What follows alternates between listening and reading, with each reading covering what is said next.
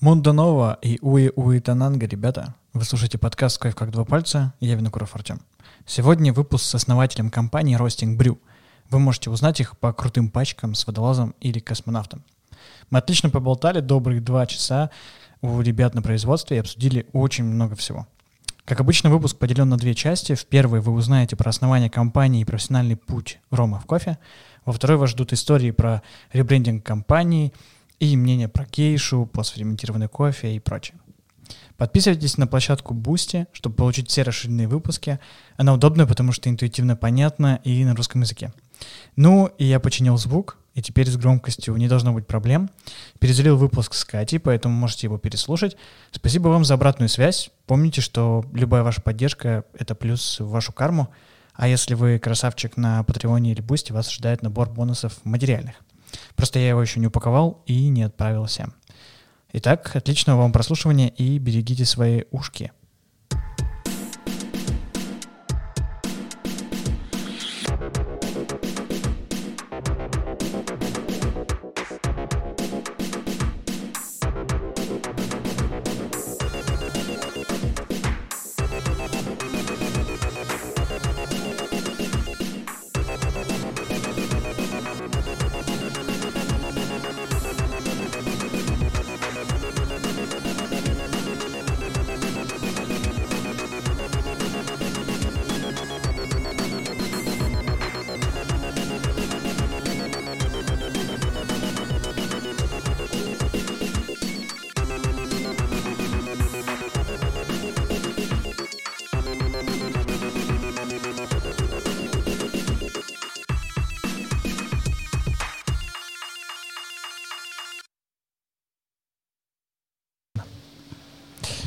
Привет, Рома.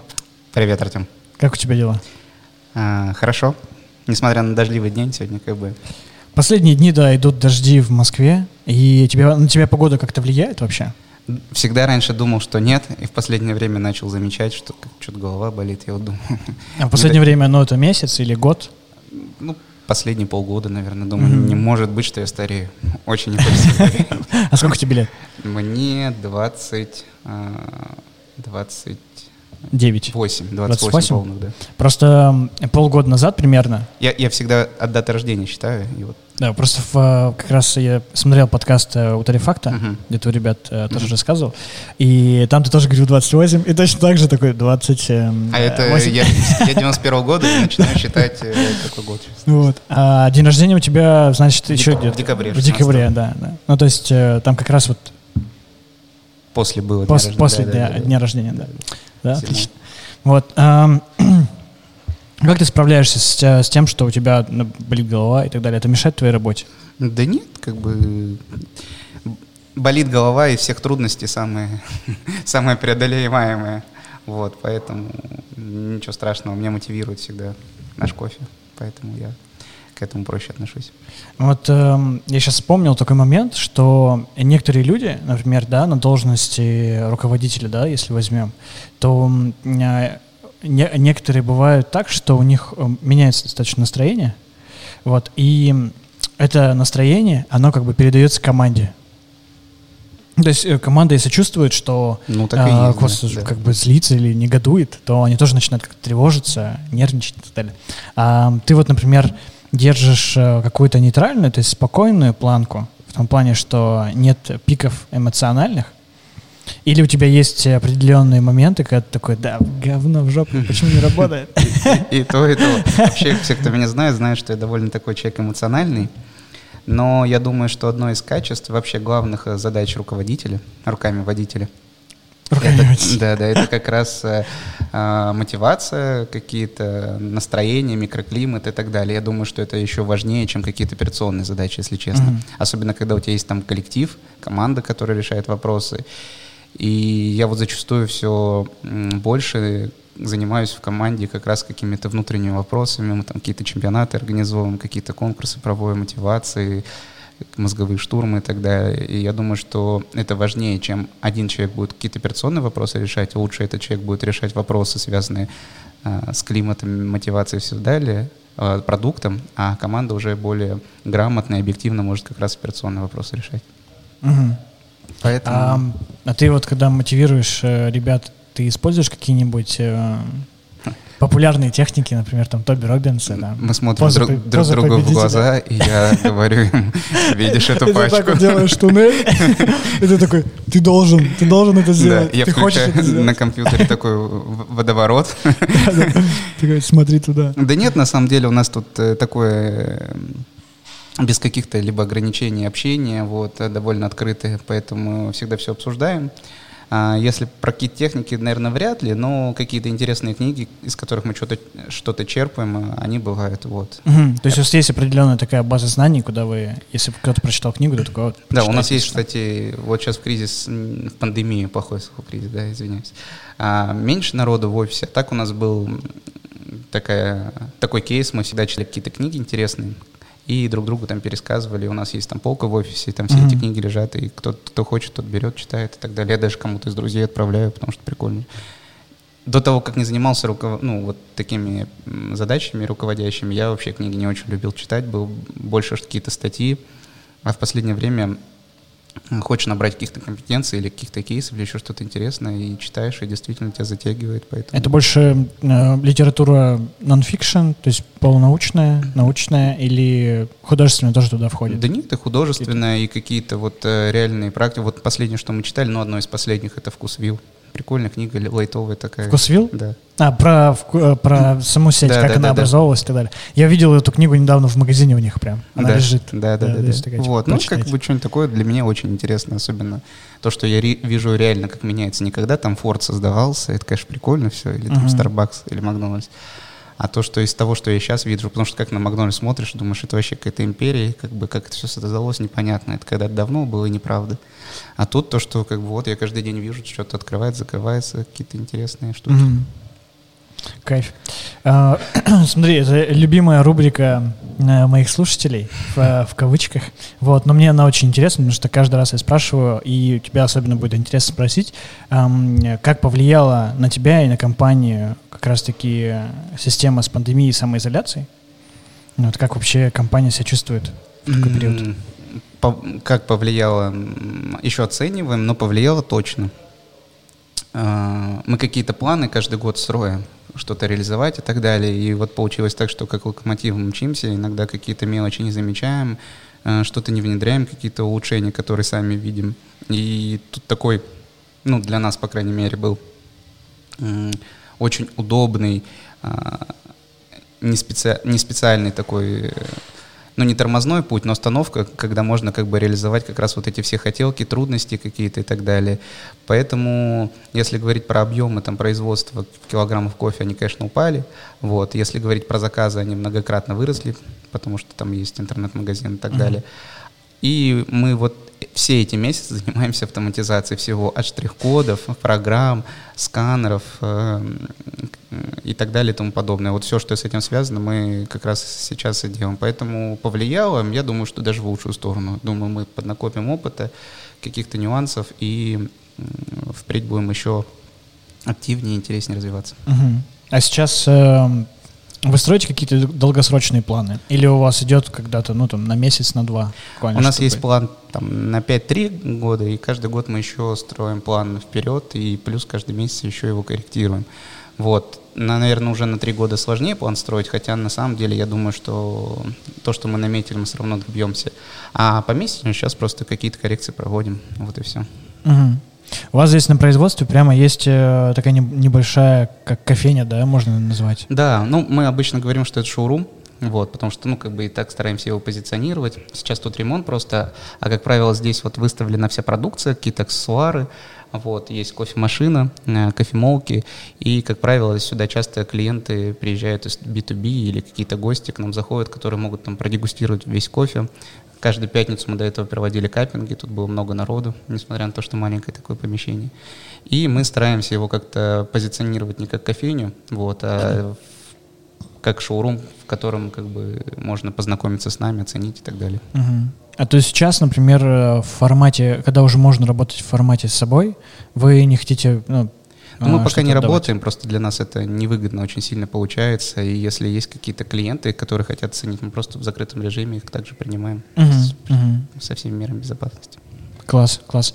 Как думаешь, как э, вся эта ситуация повлияет вообще на рынок э, индустрии спешлти кофе и особенно вот на э, производство обжарок? Потому что в последний, например, год-два очень же много ну, запускается производств, вообще в целом появляется. И даже несмотря на какую-то да, пандемию, что-то еще, еще начинает появляться. Угу.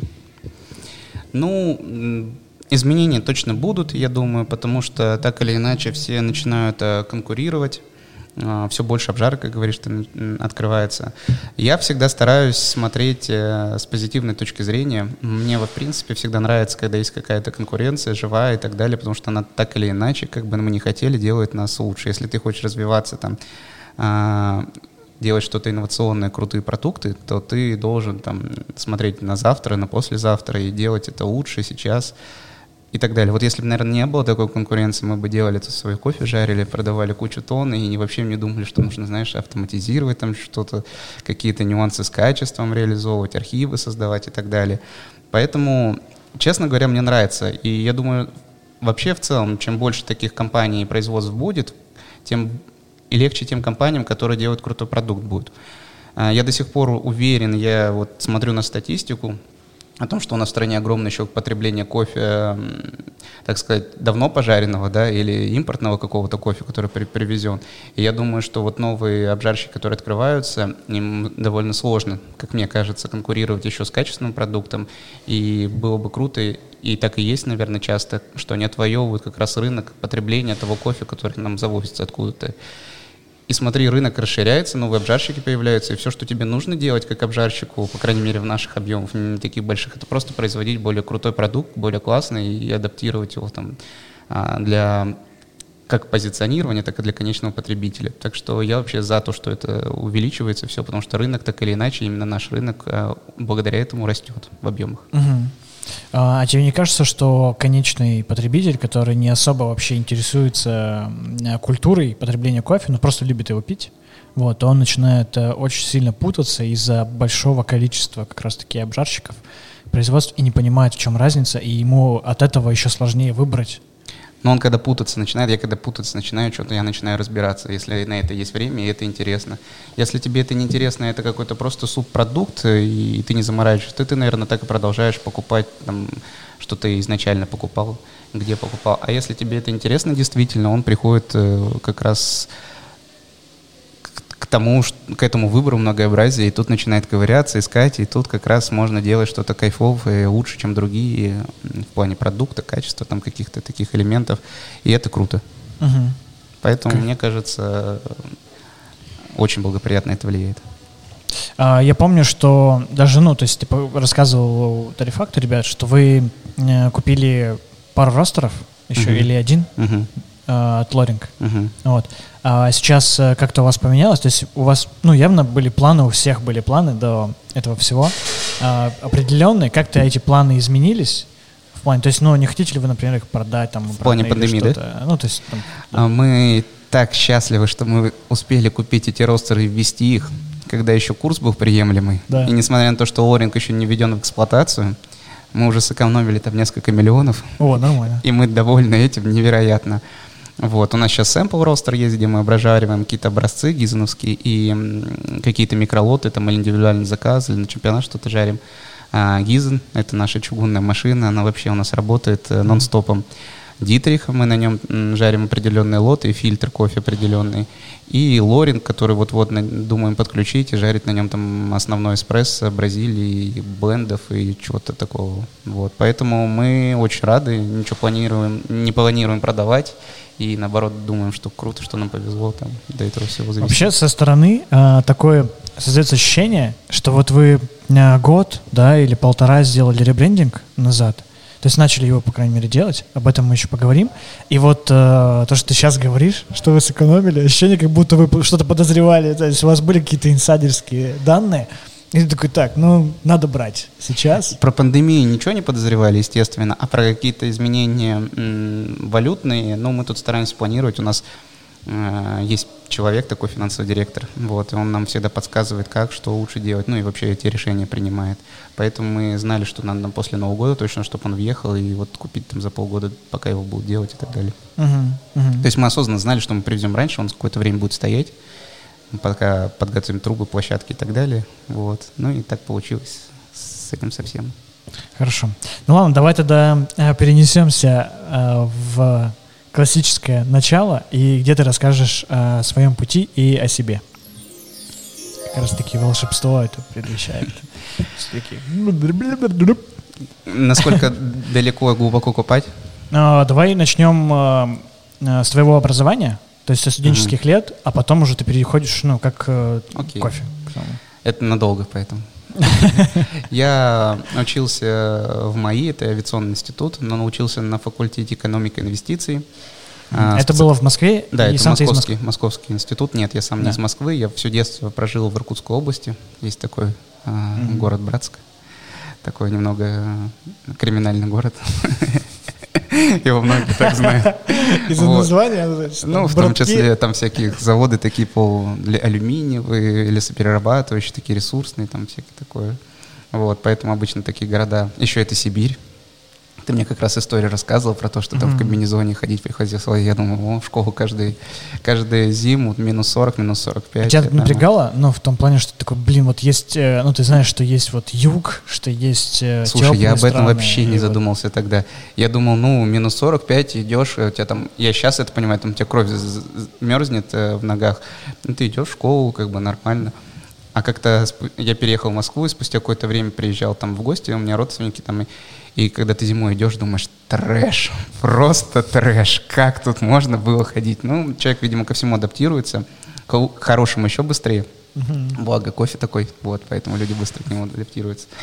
И как ты смотришь э, на прошлое с таким, ну не скептисом, а действительно было это непросто. И, возможно, кстати, это помогает в чем-то, а, в закаливании каком-то, может, характере или еще что-нибудь. Вот. А, учился я в Москве, в Московском авиационном институте, на, эко- на факультете экономики и инвестиций. Было таких два факультета в МГУ и в моей. В МГУ, естественно, я не подошел, там бюджетных мест не было, а мне надо было бюджет. Я поступил на этот факультет. У меня был а, кафедра экономика и инвестиций, и, в принципе, все пять лет мы строили всякие финансовые модели и делали расчеты кейсов стоимости оценки бизнеса и бизнесов кейсов. И, как ни странно, многим институтское образование как бы не, на, не, не надобится, да, а мне очень, я каждый год, когда мы строим какие-то планы, денежные потоки, каждый год пользуюсь своими знаниями в этом профиле.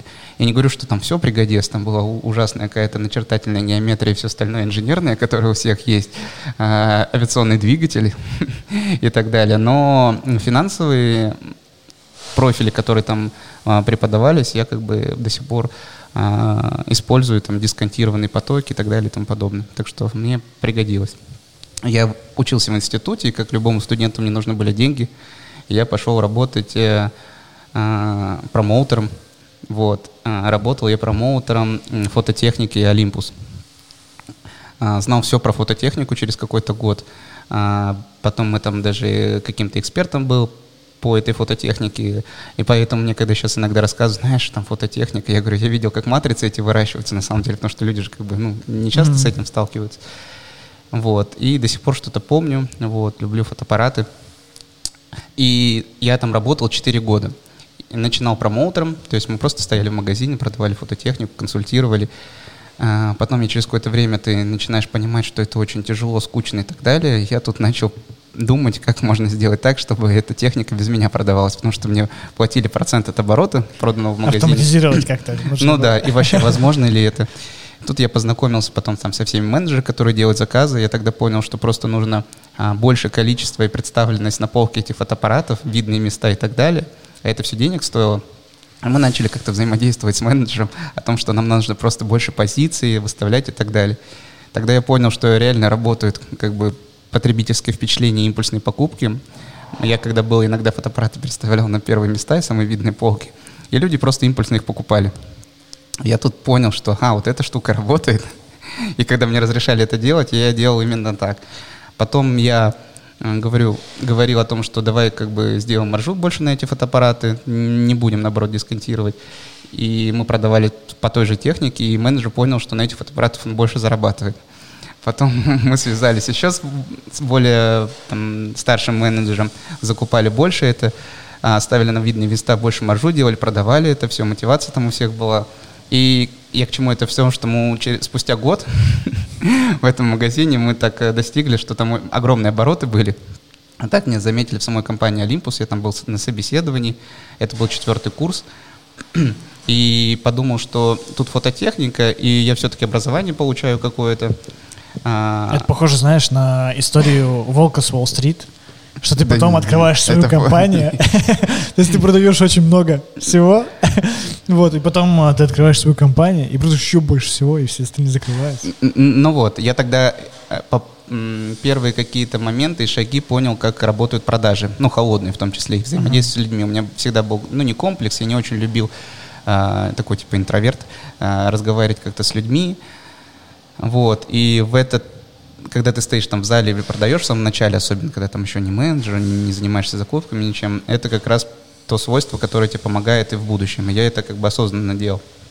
И на четвертом курсе у меня была возможность либо продолжение дальше, связанное с продажами, либо что-то вот финансовое, чем я учился. И выбрал другую компанию, а, оставил фотоаппараты. А вот э, ты вот оставил фотоаппараты, и сейчас у тебя есть какое-то увлечение фототехникой? То есть, может, ты фотографируешь э, там, знаешь, у тебя есть любимый фотоаппарат или ты следишь за новинками? Вот э, нет, к сожалению, у меня есть iPhone. Мне кажется, это офигенная штука. Фотографировать любые моменты и так далее. И у меня было, наверное, я бы хотел бы фотографировать, если бы у меня не было тогда столько фототехники, потому что мы всегда могли взять в аренду uh-huh. или в компании просто а, на тест-драйвы, и до сих пор я могу там к ребятам обратиться, куда, если куда-нибудь езжу, там подводные всякие штуки и так далее. Вот в отпуск ездил, брал в прошлом году, по-моему. И поэтому у меня нет какой-то, знаешь, такой потребности, которую надо закрыть. Поэтому я как-то свободен от такого вот э, увлечения.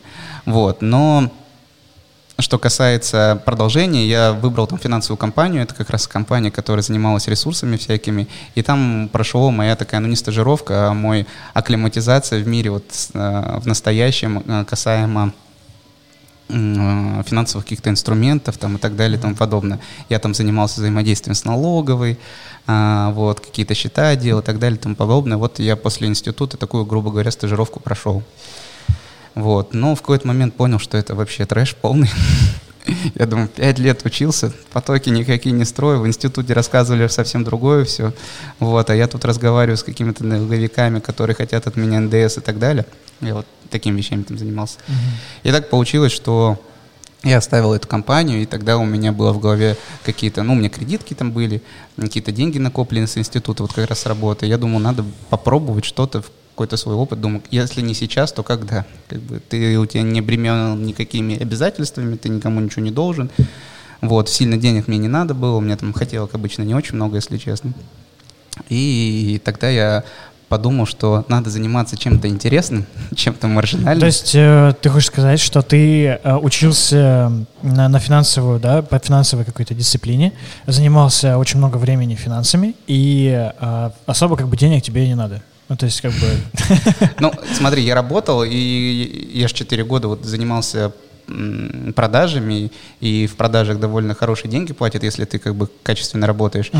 Вот, и я тогда первую машину свою купил, еще какие-то вещи потом продал, потом все деньги на эту машину тратил, потом опять продавал. Вот, и у меня уже таких вот э, хотелок каких-то и сейчас на самом деле до сих пор нет, что там купить какой-нибудь свой Геленваген или еще что-то. Вот.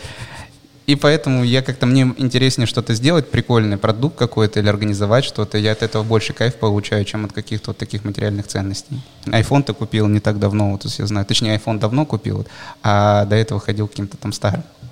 А, просто необходимость уже была, там батарейки не держал. Вот. И в тот момент понял, что нужно что-то прикольный какой-то продукт, маржинальный, не с... вот представляешь, я студент выпустился, говорю, нужно какой-то прикольный продукт, сверхмаржинальный, неконкурентный, чтобы все покупали и дофига денег приносил. Вот, это со стороны сейчас смешно мне уже выглядит, вот, тогда я думал, думал, что, чем заняться, и денег на старт не хотелось много, чтобы не было большого входного билета, Я тогда, знаешь, о чем подумал? А, о том, что прикольно делать, а это перед Олимпиадой в Сочи было, а, какие-то сувениры. То есть 13 14 Да, да, да, да, да. Ну, Ну, Олимпи- по-моему, не, 13, да, да, в 14 да, да, да. часть 13 Вот, на стыке этого, этих годов. И я подумал, что прикольно делать э, матрешки. Вот, и Именно как сувенирную Да. продукцию к Олимпиаде. Да, да. Ну, мы- я еще про Олимпиаду не думал, потому что думал, что это очень сложно. От матрешек на самом деле куча было.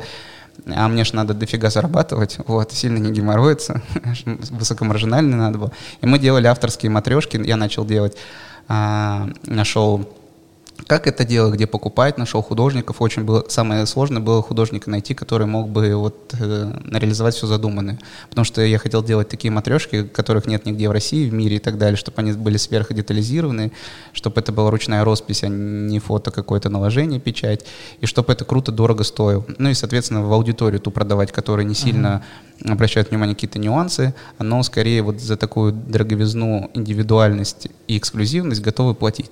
На этом я хотел как бы и сыграть маржу.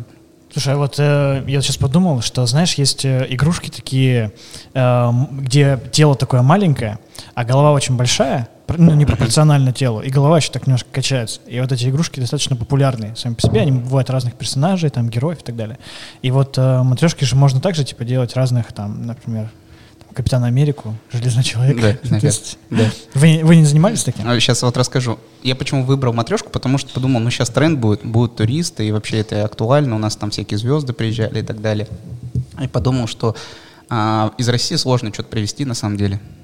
Ну, Из России ты имеешь в виду... туристу или там А, какой-то звезде. За, за границу. Да, да, да. И если было бы что-то такое, что все знали, это было эксклюзивом, мне казалось прикольно это будет. Поэтому я вот нашел этих художников, сделали landing page там какой-то на фрилансе, вот, опубликовал это все. Но это долго длилось, полгода. Самая большая проблема была с художниками как раз, потому что все либо рисовали так себе, либо они думали, что они очень круто рисуют, одно берешь в руку, и это как бы не то, что ты хотел в своих Мгм. мечтах.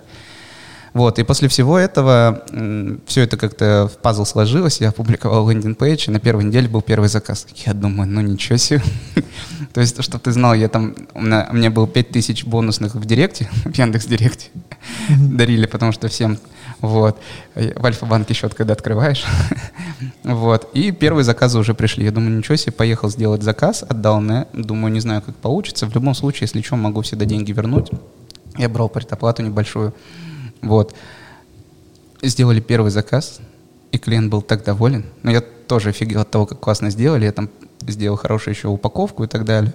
И, и так это началось. Там по несколько заказов э, в неделю приходило, иногда 2-3 даже. Вот. Ну и, в принципе, это было интересно. Я занимался этим А заказы каждый раз, они индивидуальные. индивидуально, Да, да. то есть э, человек присылает э, картинку, фотографию, то есть что он хочет видеть на матрешке, и ты передавал это художнику, а художник уже переносил это вручную. э, Ну, грубо матрешку. говоря, да, только мы, естественно, это я все детализированно делал. То есть я отправлял там анкету с его желаниями, мы разбирали, что... Мгм. Они обычно, когда приходят, не знают, что хотят на Да, самом то деле. есть Они был хотят... такой мощный брифинг Да, да, сначала, да, да, да. то есть он рассказывал. Да, мы там спрашивали любимую машину, хобби и так далее, и тому То подобное. Суть такая Потом отправляете к психологу, выявляет детские Но ты же должен сделать образ как бы большой интересной компании, понимаешь, которая профессионально к этому подходит, а не ты один, который фрилансеру отдает э, рисовать это все дальше. То есть ты был в костюме такой, ты же ходил. А мы хорошо это дистанционно было, потому что если они меня увидели, там, это после пятого курса, парень, который там по 40 тысяч за каждую матрешку берет, трэш какой-то. То есть создавался такой образ определенный, да? Да, да, да. И все как-то более-менее пошло, потому что на лендинг откликнулось пару агентств, которые организовывали концерты в России. Ну, в принципе, то, что мы хотели, но мы- я еще КП какие-то составлял, отправлял там какие-то презентации и так далее, еще полувручном режиме. И были несколько концертов, когда мы сделали это, потом мы сделали там каких-то поп- очень популярных людей. Кстати, аккаунт есть, до сих пор можно посмотреть. Вот, там звезды всякие есть, Лужковы и так далее и тому подобное. Ну, как бы такое, такие вот э, категории людей Мгм. а- обращалась. И Это длилось, наверное, полгода. Все это по накатанной шло. Количество заказов нельзя было сильно масштабировать, потому что ты как бы ограничен этим художником, который как бы в силу того, что это художники, они обычно люди такие. Угу. А там у тебя был один художник, да. либо их было несколько? Ну вот у меня был один художник, который круто рисовал портреты, и я больше не мог нигде найти ничего подобного. И второй художник был просто, у нас там некоторые рестораны что-то заказывали, там ну, с хохоломой, грубо говоря, с золотом. И это чуть попроще была работа, и они там икру в нем подавали в этих э, матрешках, сейчас, по-моему, даже до сих пор есть. И они рисовали вот такие какие-то абстрактные вещи. Это чуть дешевле стоило, вот. Но я не мог это сильно масштабировать, то есть не мог там сколько-то их посадить или обязать их рисовать, потому что это все-таки такая фрилансовая работа. Вот, заказы были один в неделю или два в неделю, либо иногда там два раза в месяц всего были, но тем не менее вот какая-то с такой статистикой. И в какой-то момент стало скучно, потому что ты сильно как-то это автоматизировать, масштабировать не можешь. И я думал, чем бы можно еще заняться. А ты, кроме этого, ничем не занимался? Нет, сидел да? дома, вот, играл в компьютер, грубо говоря, э, смотрел, как Слушай, на лендинг заказы Сейчас, мне кажется, это мечта многих людей, что ты есть, э, ну, какая-то занятость, которая тебе хватает, и ты такой играешь, э, сидишь в компьютер, и вот, и, ну, то есть мало когда можно услышать, что, ну, вот мне стало скучно, и как бы я стал... А, а у меня до сих пор есть аккаунт, там, э, кремлевская матрешка, там его видим. Ну, у меня уже доступа нет давно от него, но там до сих пор кто-то что-то пишет, кто-то это, я иногда там раз в год захожу, вот рассказываю про, про, про то, что чем занимался. Там, кстати, можно посмотреть. Прикольная идея, ну, мне кажется. Угу. Я не знаю, насколько сейчас актуально во время такие, но тем не менее было. Ну, и сидел я дома, и мне хотелось какого-то живого общения. Я же уже был продажником, грубо промоутером, я научился коммуницировать с людьми так или иначе. Вот. Э, а часто люди, которые что-то покупают, они не сильно хотят коммуницировать, а тебе надо. И я думал, чем бы заняться. Вот, я любил кофе. А, не так, знаешь, прям сказать, что я каждый день пил кофе. Ну, когда день проходил, видел, это еще не тогда не так популярно было, не в каждом доме это было. Вот, мог куда-нибудь зайти, попить кофе и так далее. А, вот, и у меня была девушка, которая говорила, слушай, ну надо что-то делать. Она меня вот всегда мотивировала. Вот, она сейчас моя жена, и она до сих пор на самом деле меня мотивирует. И а, я думаю, ну надо. Я полгода, помню, искал место, потому что я знал, что место это для человека, который не профессионал в этом, это будет решающая роль. У меня были друзья, знакомые, кстати, однокурсники, которые работали в каких-то компаниях, и они давали в аренду оборудование. Я думаю, ну сейчас я место найду, возьму у него в аренду оборудование, и буду также делать э, ну, какие-то там кофе с собой продавать и так далее. Полгода я искал, вот, и как-то в один день я сижу, смотрю, есть какое-то место прикольное. Думаю, надо поехать посмотреть. Поехал, посмотрел, вместе с ней первый раз. Вот до этого один ездил, она говорит мне, все, надо брать. Я говорю, в смысле, как брать? Мы же полгода искали. Вот, это же так как-то обтекаемо, мы все об этом говорили. Это параллельно смотрешкой был. Он говорит, не, ну а что тянуть, надо брать. Я говорю, ну ладно. вот, я там взял ценовые накопления, еще кредитку, оформили мы договор, э, вот. И так открыли свою первую такую кофе-точку. Это была, взяли в аренду оборудование, кофе какой-то. И так я не умел еще кофе, говорит, я на ютубе смотрел, вот это, как молочко взбивается. Uh-huh. А ты достаточно быстро принимаешь решение по открытию, ну то есть вот э, в каким, по каким-то вложениям, то есть это было какое-то... Ну, вложениями... Быстрое решение, или ты анализировал долгое время? Там, вот мы полгода искали помещение, я искал, да, думал, что это сделать, потому что я не хотел сильно большими деньгами рисковать, и хотел какое-то трафиковое место, ну, как обычно. Uh-huh. Денег не хочешь тратить, а хочешь дофига зарабатывать. Вот. И ну, таких помещений сложно найти. Я тогда знал, что мне нужен какой-то бизнес-центр или около него, потому что это постоянно аудитория. А все бизнес-центры, как обычно, заняты, потому что там стабильный поток и так далее, и тому подобное. Там есть кофе-точки с собой. И тут вот что-то освободилось, я поехал. И у меня к этому моменту был уже готов там, типа, бизнес-план. Вот в Excel там все посчитано. Поэтому, в принципе, знал примерно, сколько мне денег надо, и у меня эти были деньги и знал, как это все быстро организовать, открыть. Я только кофе не умел варить. Но это меня вообще почему-то не пугало, понимаешь? До того момента, пока мне первый раз кофемашину не привезли, мне сказали, ну что там кофе варить? Там насыпал ну, да. вот, а, поставил и варится кофе. Я помню, мы первый тестовый день открылись. Ну, то есть я, мы купили там в Икее какие-то стойки, все это сделали, как обычно. Это кофе с собой, там точка была буквально 8 квадратных метров в бизнес-центре. Привезли эту машину, мне надо первый кофе свой сделать а, в тестовый день. Я думаю, блин, так как-то стрёмно, ты же за это деньги берешь, а ты когда деньги берешь, это какая-то ответственность. Ну, я что-то там сварил, помню, это американо был. И как-то э, сварил, дали мне деньги, второй сварил, тоже отдали деньги. Но я, я не понимаю, я даже не помню, что это я сварил, что это вообще было, как это выглядело, но это было не очень точно. И вот это первый тестовый день, и на второй тестовый день, а, мы в первый не брали деньги, просто там варили, чтобы тренироваться и так далее. В первый, и на следующий день первый человек пришел и попросил, заказал эспрессо. Я думаю, ну раз эспрессо заказал, точно в кофе что-то понимает. И мы у него, пер... я вот помню эту чашку, мы ему отдали эспрессо, и с Ангелиной, жена моя, стояли на него, смотрели, так как бы не будет он плеваться от этого или еще что-то. Нужна обратная связь. Да, и он такой на нас смотрит и говорит, а вы что так на меня смотрите? Мы говорим, да просто интересно, как вам кофе? Он говорит, это что, ваш первый кофе? Я ну, как ты понял, чего? Он говорит, ну я так сразу и понял, судя по тому, как вы на меня смотрите. Я говорю, ну да, он говорит, ну нормально, как бы вкусно. Я думаю, ну все, и мы как-то начали там как-то молоко выливать стаканы с собой и так далее и тому подобное. С Ютуба я там до этого потренировался, ящик молока этого сбил. Думаю, угу. нормально, вроде не хуже, чем... То есть они присматривались э, к курсам каких-нибудь сходить? Да я еще тогда не понимал, что для этого курса надо. Думаю, матрешки открыл, нет было же курсов, а тут кофе открываю. Какие курсы нужны ну, для да. этого? Кофе же проще, чем. Ну, конечно, вот, что там сбил за, за, за этого и так далее. Ну и проходит какие-то время, месяца, мы как-то начинаем развиваться, у нас там первый какой-то сотрудник появился, и тогда я как-то углубился в кофе, начал по другим кофейням ходить, вот, что-то пробовать, а, умничать, как обычно, вот все начинающие. Я говорю, а сколько грамм вы вот это делаете? А, а сколько это, миллилитров? Я а вот это через, а, вот этот момент, через э, какой период прошел? Потому что у каждого... У ну, месяца он, три, через три месяца. Да, да, да. Я понял, что что-то, возможно, можно будет быть лучше, чем я делаю. Я думал, как это делать. И помню, я пришел в первую кофейню, вторую, спросил про миллилитры, они мне не ответили. Я думаю, я-то знаю про миллилитры, а ты не знаешь. Вот, я в одну кофейню захожу, говорят, а мы не по миллилитрам, а по граммам варим. Я думаю, каким ты граммом варишь? Во что есть весы? Вот, да, да. Он говорит, ну вот весы тут стоят, все дела. Я говорю, ну давай вари. Вот, сварили мне. Это была Эфиопия. Я до сих пор помню кофе. А, мне говорит, э, молодой человек, Азамат его звали до сих пор, мы с ним просто до сих пор общаемся, он партнер.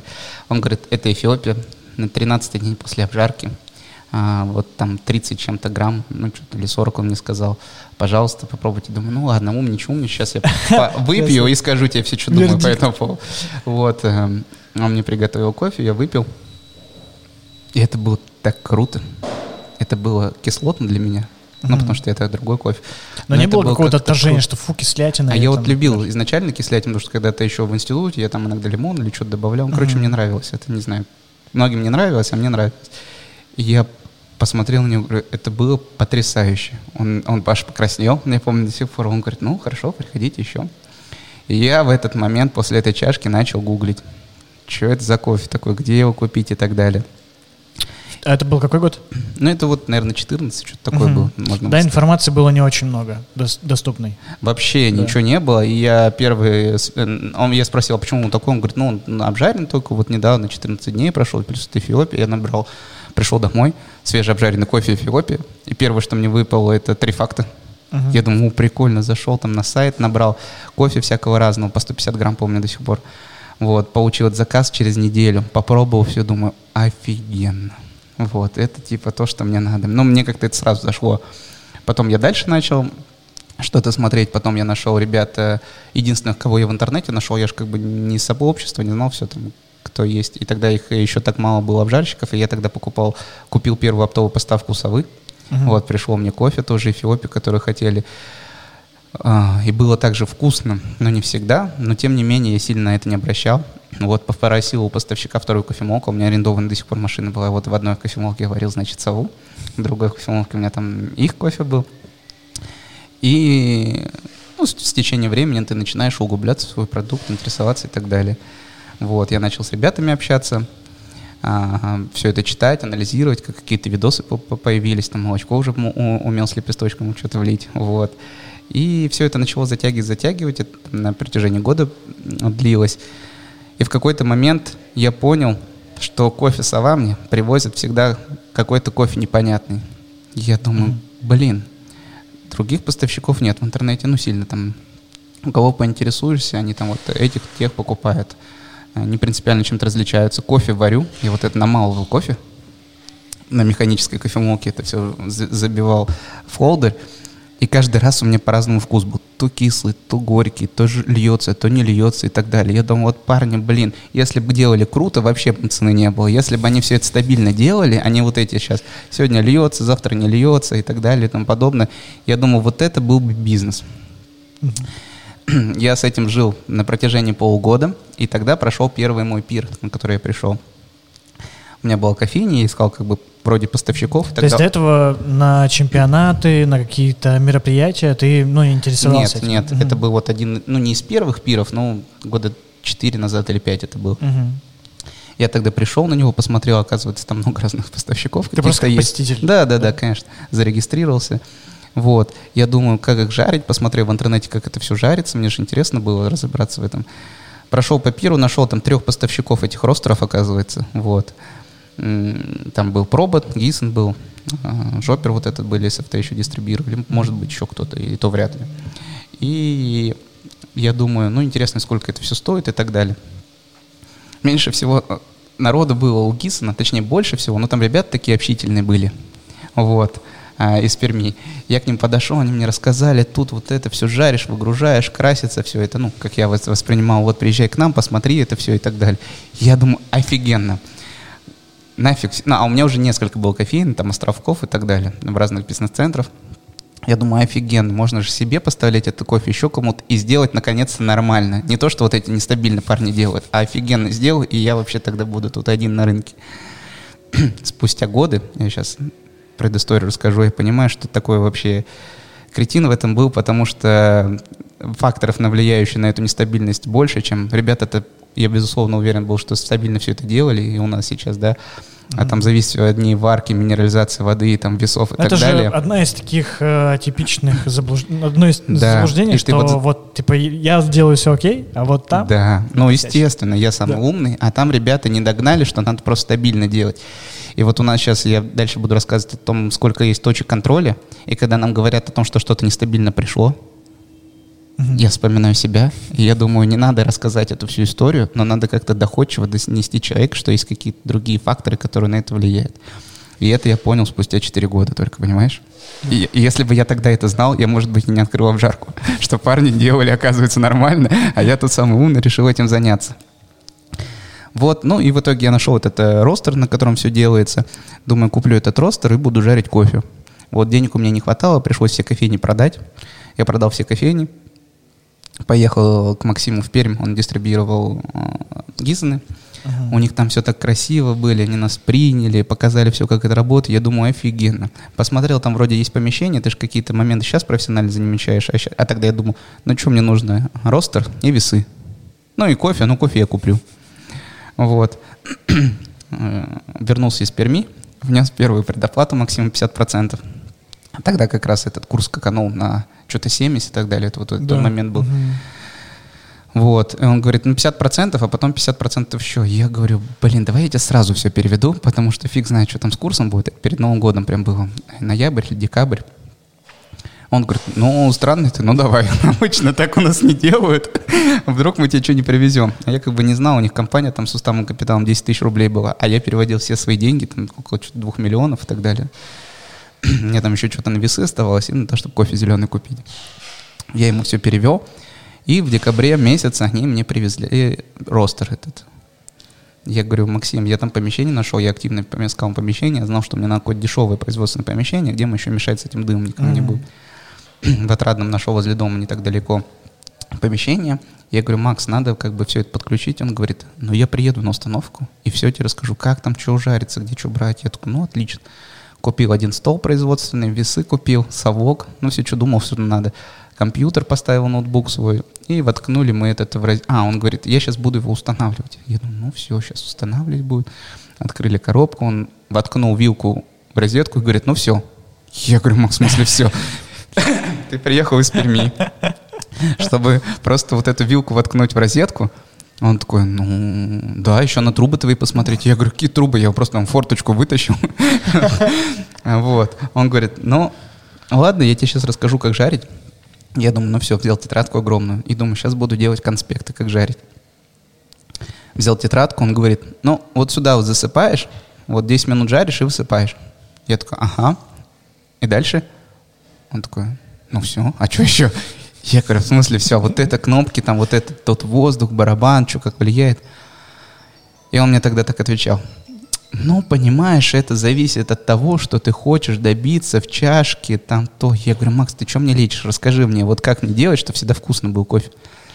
И он такой говорит, ну, это зависит от того, вот как ты хочешь это. Я говорю, вкусно хочу.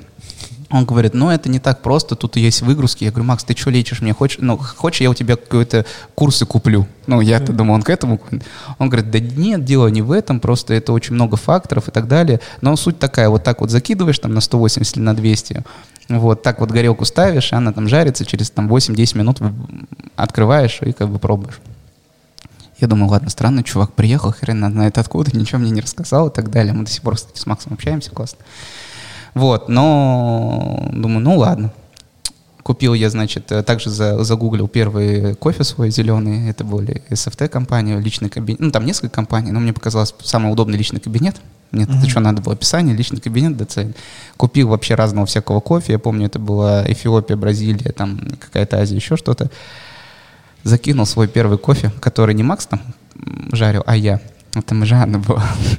Выгрузил ее по цвету был огонь, как я прям думал, вот как я ну, видел. В смысле, да, да, да. Нет, не по, по цвету это было как в той кофейне, когда мне сказали, что она 14 дней эфиопии после обжарки. Я ее попробовал в кофемашине, у себя приехал в кофейню. Вот. И подумал, знаешь, то, что это просто божественно. Понимаешь, я думал, лучше ничего люди еще не создавали. Mm-hmm. То есть у меня такой был шок, что я вот взял кофе зеленый, пожарил, это вкусно. Я кому не давал, мне все говорили, ну, знаешь, такой ром. Я говорю, как такое? Это же божественно. Вот ты пробовал там-то? А он говорит, ну да. Я говорю, а вот это попробуй. Он говорит, ну, вкусно, ну тут... Я говорю, какие ну? Это просто офигенно, понимаешь? Такое вообще видел, чтобы люди делали? Не, там он, ну... И в тот момент я понял, что мне нужна какая-то объективная оценка. Думаю, куда мне идти с этой объективной оценкой? Пошел к тем же трейдерам. Пришел, значит, в СФТ, пожарил весь кофе. Они поставили вот этот капинг. Я уже на видео видел, что это за капинги, что такое, что мне надо. Но я хлюпать еще стеснялся. И там ребята все были, они пьют, говорят, о, вот это прикольно, вот это картошка, вот это тут недожарено, вот это вообще семечки пережарены. Но в целом нормально. Вот, потом произошла эта а, история у меня с Пашей Ждановым. Там один из парней сидел, который а, был вне настроения, видимо, в этот день. И он, когда все прошли там как-то, ну, более-менее похвалили. Я же, представляешь, клиент пришел mm-hmm. к, получить экспертизу от тех людей, у которых я кофе. Я ж, ты что, четыре мешка у них купил или что-то, или два мешка купил. Я считал, что я там вообще... Они мне подсказали что-то. И тут подошел пап, Паша, и он говорит, «А, говно, вот эта чашка, ой, это вообще ужас, это, фу, блядь, вот. И он на меня так смотрит, я говорю, ну как кофе, знаешь, до этого-то мне надежду уже вселили в глаза. Он говорит, ну ты бездарь. Я говорю, в смысле? А я еще даже не знал, что человек там работает. Ну и как бы и хорошо, что я не узнал, что он там работает. Ну, парень вот сидит там. Вот. И он мне такой пинок дал, что я понял, что не все огонь, и, и что ничего-то надо подредактировать а что много чего надо менять и так далее. И тут я начал какие-то курсы гуглить и так далее. Нашел там Тимура Дудкина и поехал к нему в Испанию. Ни у кого не нашел. Mm. Приехал на этот интенсив к нему. Там через месяц через два он был. А, я думаю, ну сейчас он мне все расскажет, как жарить вкусный кофе. Я приеду и буду лучше всех кофе жарить. Приехал. Тимур рассказывал все это 4 дня, но суть была такая же, что мне Макс рассказал за 2 минуты. И, он, и мне Тимур говорил, ну, понимаешь, зависит от того. Я говорю, Тимур, полторы тысячи долларов я запла- евро заплатил. Расскажи мне, как нормально, вкусно, лучше всех в России. Он говорит, ну понимаешь, это от кофе зависит. Если кофе натуральный, тут вот надо вот так. И я думаю, ну что ты мне лечишь, опять мозги, неужели? А у этих курсов же три этапа, да, есть там. Да. Вот, я приехал, по-моему, на интермедиа сразу, потому что я там уже полгода или год жарил, что-то знал, как нажимается. Думаю, ну ладно, приеду в следующий раз, наверное, на профессиональном уровне все рассказывать, всю истину. Вот, и когда там не так давно, и там год, по-моему, назад или два ездил к Тимуру на профессиональный, понял, что а, там больше менеджмента, еще больше, и подумал, блин, где же эти изюминка, все обжарки. Ну и вернулся я, и мы начали как-то пытаться жарить кофе. Ты же уже купил ростер, купил какой-то кофе зеленый, у тебя уже есть какие-то долги, там кредитки, я помню все свои пана закрывал. Оказалось, что надо не только весы, и, и не только там какие-то ведра, а еще куча всего, и упаковки, и декларации, и там всякая штука, и плитку надо, чтобы тут была. Вот, и газовая система, что более-менее работала, и сигнализация, и пожар, ну, короче, дофига Получается, всего. когда ты открывал, как раз запускал обжарку, а, ты не советовался ни с кем по поводу, ну, всего Так я чек- вообще не знал никого, понимаешь? Я пришел на пир, там все так прикольно. Парни мне из Перни говорят, да открывай, конечно, вот ростер бери. Вот. Ну и, в принципе, что тебе надо, кофе еще купить? Я думаю, ну отлично, ростер, да кофе, там как раз у меня 2-2,5 миллиона, я уложусь. Вот. Поэтому все оказалось не так радужно. Вот. Но ты когда приехал, тебе уже напинали, и тебе, у тебя есть долги, и ты должен как-то развиваться. И тогда я сел и думать, надо, у меня есть какой-то опыт, как его реализовать вот в этом бизнесе. И то есть я уже не думал о том, что надо просто загружать и выгружать. Я думал, еще надо прикольно, вкусно делать, еще, чтобы это красиво все было. А ты работал один все это время? А, ну, я и жена вот у меня была, Мгм. мы вдвоем были. Потом я в какой-то момент понял, что... ну, а вы нужно- уже тогда назывались Ростинг Брю или у вас был другой У нас название? юрлицо было изначально ООО «Ростин Брю» всегда. Вот, мы тогда назвались а, Брю просто.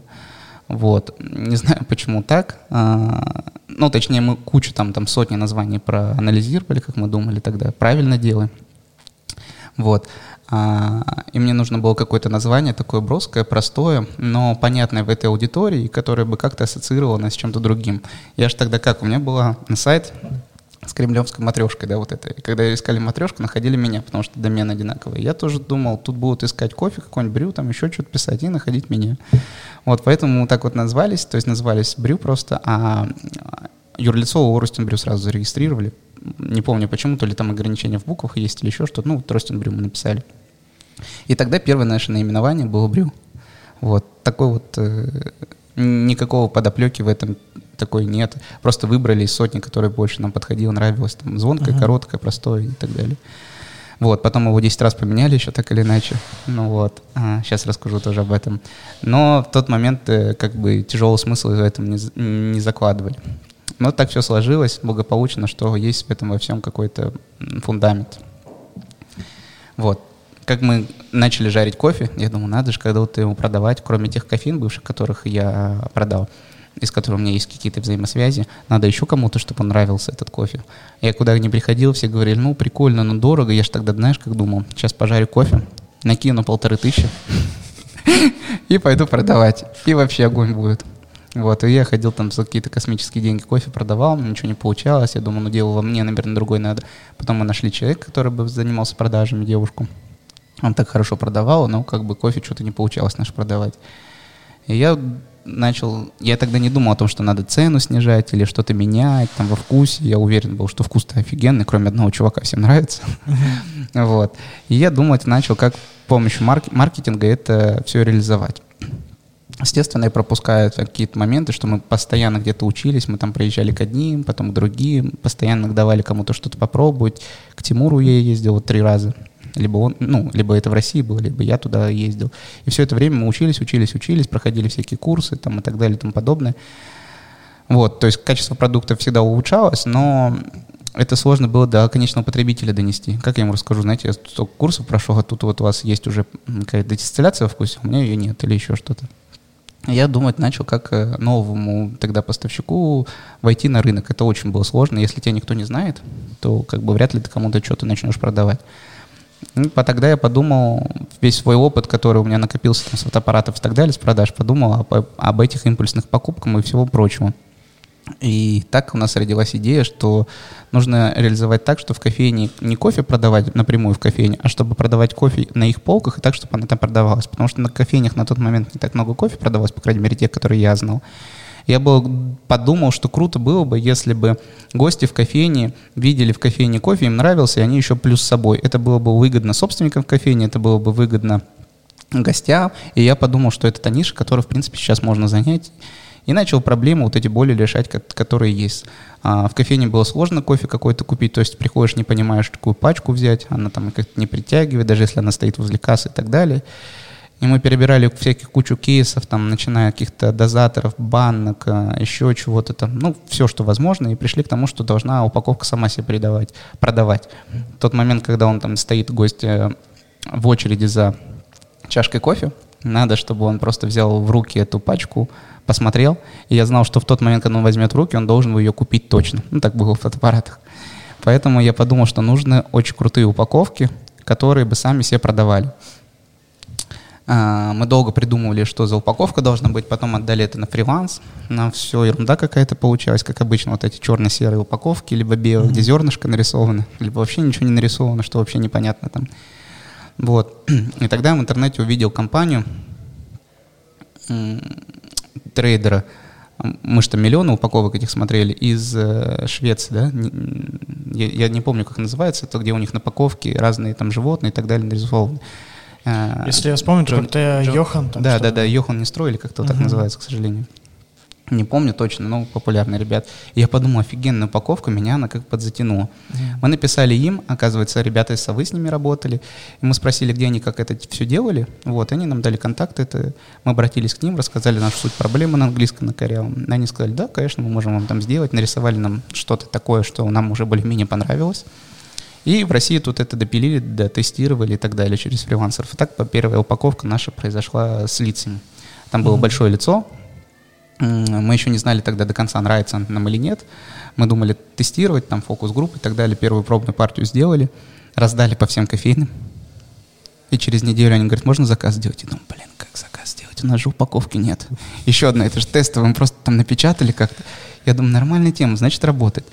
Напечатали первую партию своей упаковки, Кофе мы тогда уже там более-менее как-то жарили, да, жарили, оценивали, мы постоянно там либо в СТ, либо еще каким-то ребятам ходили, они говорили, тут толк, тут нет.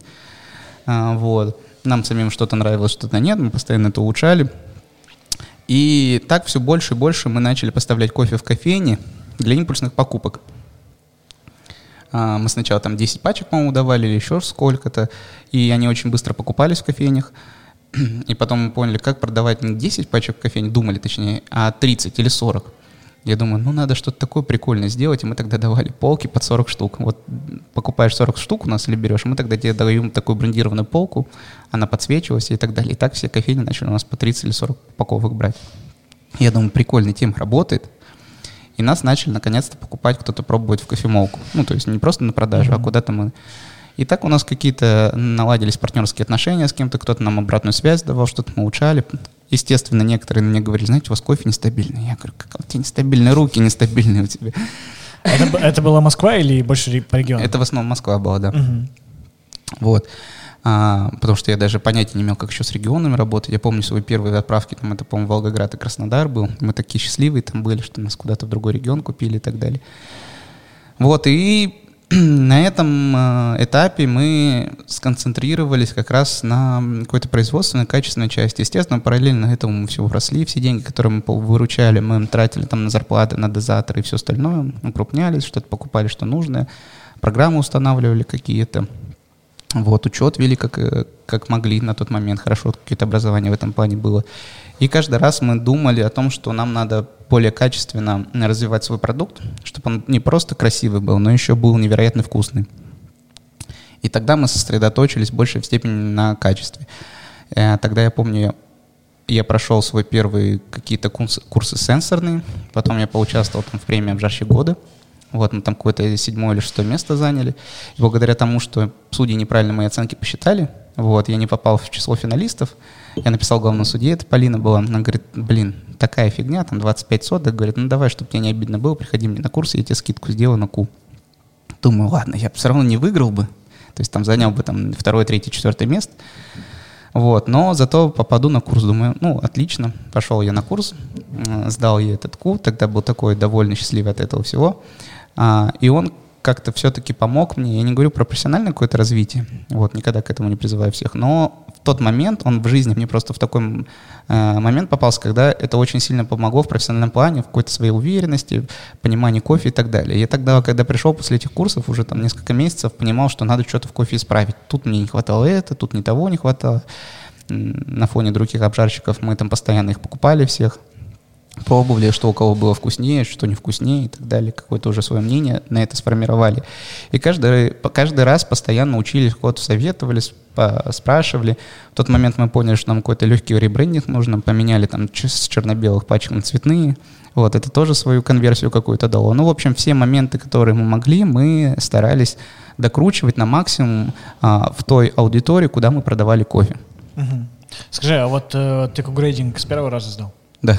Да, просто, ну, я иногда слышу, что не все сдают с первого раза, потому что достаточно сложный сам по себе курс. Ну, вот я до этого кугрейдинга, и мы так вскользь прошли, но я там очень мы много всегда учились, путешествовали, ездили вот там к одним ребятам, к другим, консультировались, постоянно капели что-то, а, пытались вообще везде, где возможно там пройти эти капинги, получить обратную связь и так далее. Вот. И у нас э, такая группа классная еще собралась. Я помню, я сдавал, а, Коля Хьюпинин, Вася Ладыгин сдавал, Ярослав Двоеглазов, Оксана а, Фоминых, ССФТ. Ну, короче, очень крутая группа у нас была ребят, которыми мы дальше, вот после этого, кстати, КУ начали более-менее так плотно общаться.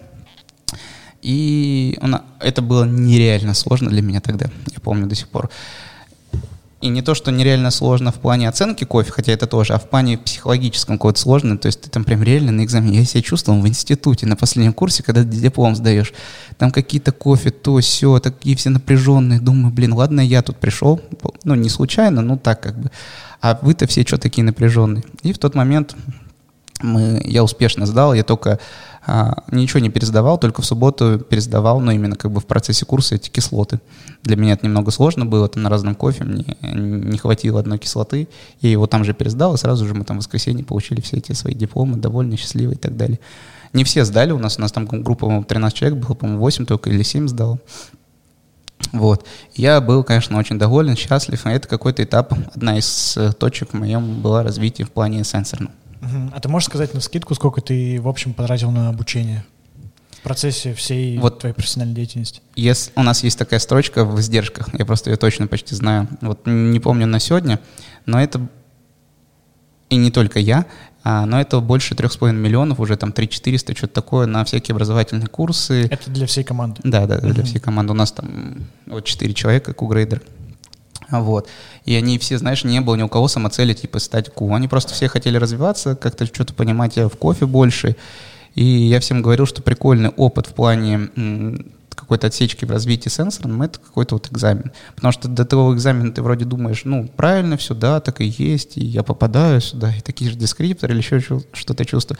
А тут независимый экзамен, когда есть незнакомый кофе, и тебе кто-то объективно может в нем оценить. Поэтому, ну, мне это помогло, ребятам тоже, и они до сих пор такие положительные эмоции от этого испытывают. Mm-hmm. А есть... ты считаешь, вот как э, ты как руководитель, э, необходимо ли иметь в компании 4 кугрейдера, ну, 4 кугрейдеров? Но у нас не было цели. Я думал, что всегда нужно хотя бы там несколько человек иметь для объективности какой-то, потому что у каждого есть какие-то свои предпочтения. Угу. И так сложилось, что просто ребята говорят, ой, я тоже хочу, там, я тоже. Я говорю, ну, отлично, у нас есть мотивация к образовательной деятельности в компании внутри. Мы там помогаем и поддерживаем это все и компенсируем. И поэтому просто как бы внутри себя все решили, вот многие, кто-то еще хочет, кто-то там не это хочет, а друг, в другом образовательную деятельность получить, там, обжарки или еще что-то.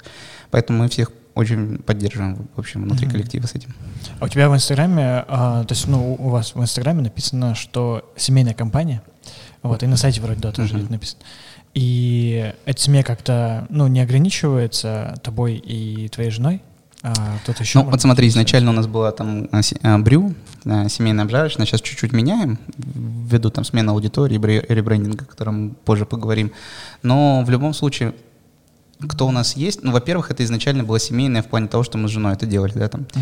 А второе, во второе, во-вторых, а, все, кто к нам приходит, у нас есть такой а, некий микроклимат и командная работа, она не из-за того, я ей просто горжусь и не высказываюсь как-то громко по этому поводу, но все внутри команды чувствуют себя так или иначе каким-то элементом а, семьи, потому что у нас есть какие-то общие праздники, соревнования, тимбилдинги, еще что-то.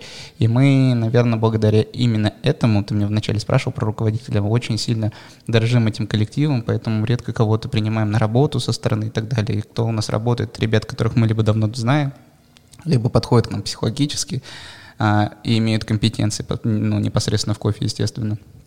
Поэтому а, тренд и семейность уже, наверное, ушла из обращения а, в средства массовой информации таких, но внутри мы всегда это очень сильно чувствуем. У нас там есть а, группы куча всяких разных, где мы там любые проблемы, свои боли, и, в принципе, мы знаем друг от друга, но если не все, то очень много, поэтому это нам помогает взаимодействовать. Вот. Воу-воу, это конец первой части, но это не означает, что вы не можете послушать выпуск полностью, Поддерживайте проект на Boosty, это очень важно, иначе кто будет поддерживать? Слушайте подкасты и веселитесь. Услышимся.